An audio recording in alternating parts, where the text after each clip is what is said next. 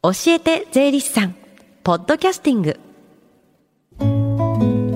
時刻は11時26分です。FM 横浜ラブリーで近藤沙耶香がお送りしています。この時間は教えて税理士さん。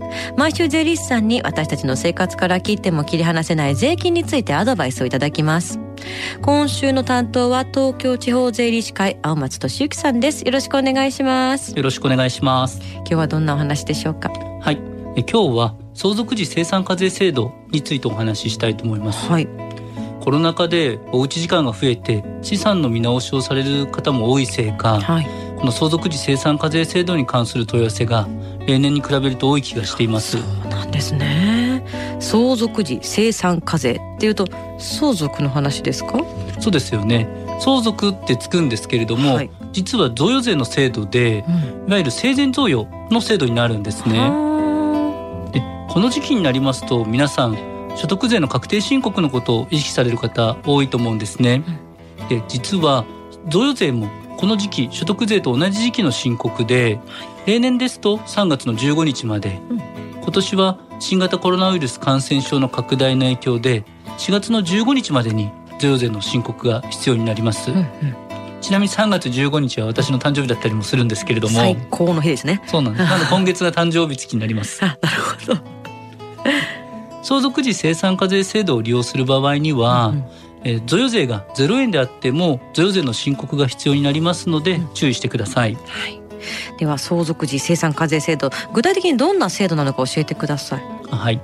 読んで字のごとくの制度なんですが、はい親から子などへの贈与について実際に相続があったタイミングで、つまりは、えー贈与をした方が亡くなった際に税金を生産するという制度なんですね。うん具体的には、えーと贈与財産について2500万円までは贈与税は課税されないんですが2500万円を超えた部分について20%の贈与税が課税されます、そして贈与をした方が亡くなった際にその贈与財産と他の相続財産とを合算して相続税を計算します、そしてその相続税からすでに納付した贈与税がある場合にはその贈与税を差し引いて生産するという制度なんですね。うんで昨年この相続時生産課税制度を利用してえ贈与を受けた方に関しては繰り返しになりますが4月の15日までに贈与税の申告が必要になります。うん相続が発生したタイミングで生産する贈与税の制度だから相続時、えー生産課税制度なんですねそうですね。この制度の適用をじゃあ受けるには何か要件ってありますか？うんはい。実は贈与をする側そして受ける側それぞれに年齢制限があるんですね。で贈与をする人は60歳以上の親父母もしくは祖父母になります、ん。そして贈与を受ける人こちらは20歳以上の子や孫になります。うん。うんであ贈与を受ける人はやはり贈与をする人の法定相続人になりますね。なるほど、まあ、まず制度の利用には年齢制限があるんですね、はい相続時生産課税制度をじゃあ利用するとどういうメリットがあるんですか？はい。相続税は贈与税と比べると税率が低いんですね。うん。なので低い税率の相続税で納税できる。っていうのが最大のメリットになります。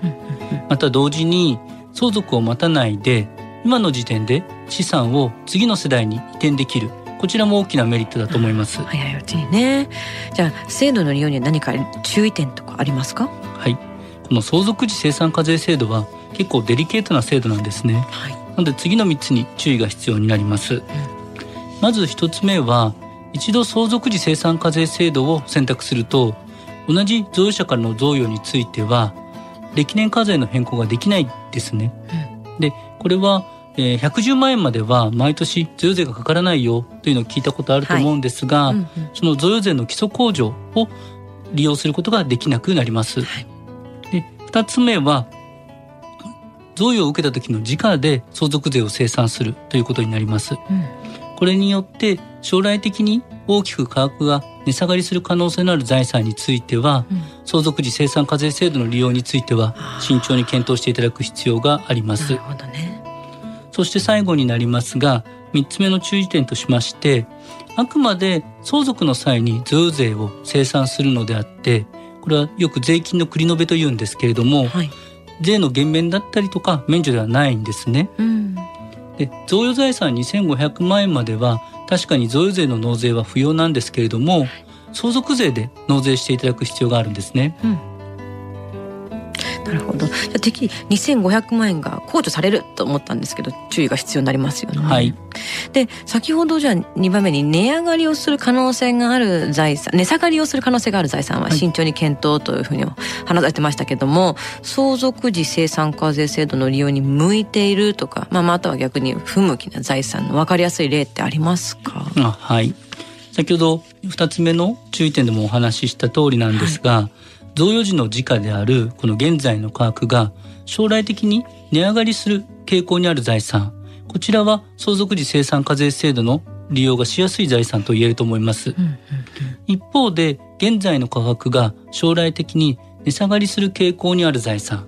こちらは相続時生産課税制度の選択にあたっては慎重に検討していただく必要があると思います、具体的にはですね都心部の土地の価格ですよねこちらは将来的に上昇傾向にありますので前者の例になるんだと思います、うん、一方で建物こちらは時間の経過経過とともに、えー、経年劣化して価格が下がる傾向にありますので後者の例になると思います。まあ、土地と建物っていうのは分かりやすい例になりますよね。はいでは最後に聞き逃したもう一度聞きたいという方このコーナーはポッドキャスティングでもお聞きいただけます。FM 横浜のホームページまたは iTunes ストアから無料ダウンロードできますのでぜひポッドキャスティングでも聞いてみてください。番組の SNS にもリンクを貼っておきます。この時間は税金について学ぶ教えて税理士さん。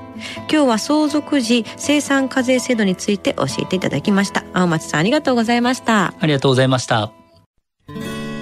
Deep inside your ears still lingers on the fading sound of footsteps, so clear to hear whenever I find you with empty beer bottles in your hand.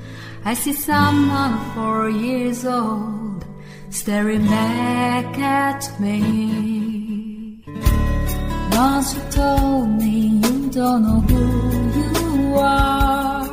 There are pieces of you lost somewhere along the way. And you've been searching hopelessly in a wrong place. Cause they have always been with you from the very start. So many years you haven't been yourself.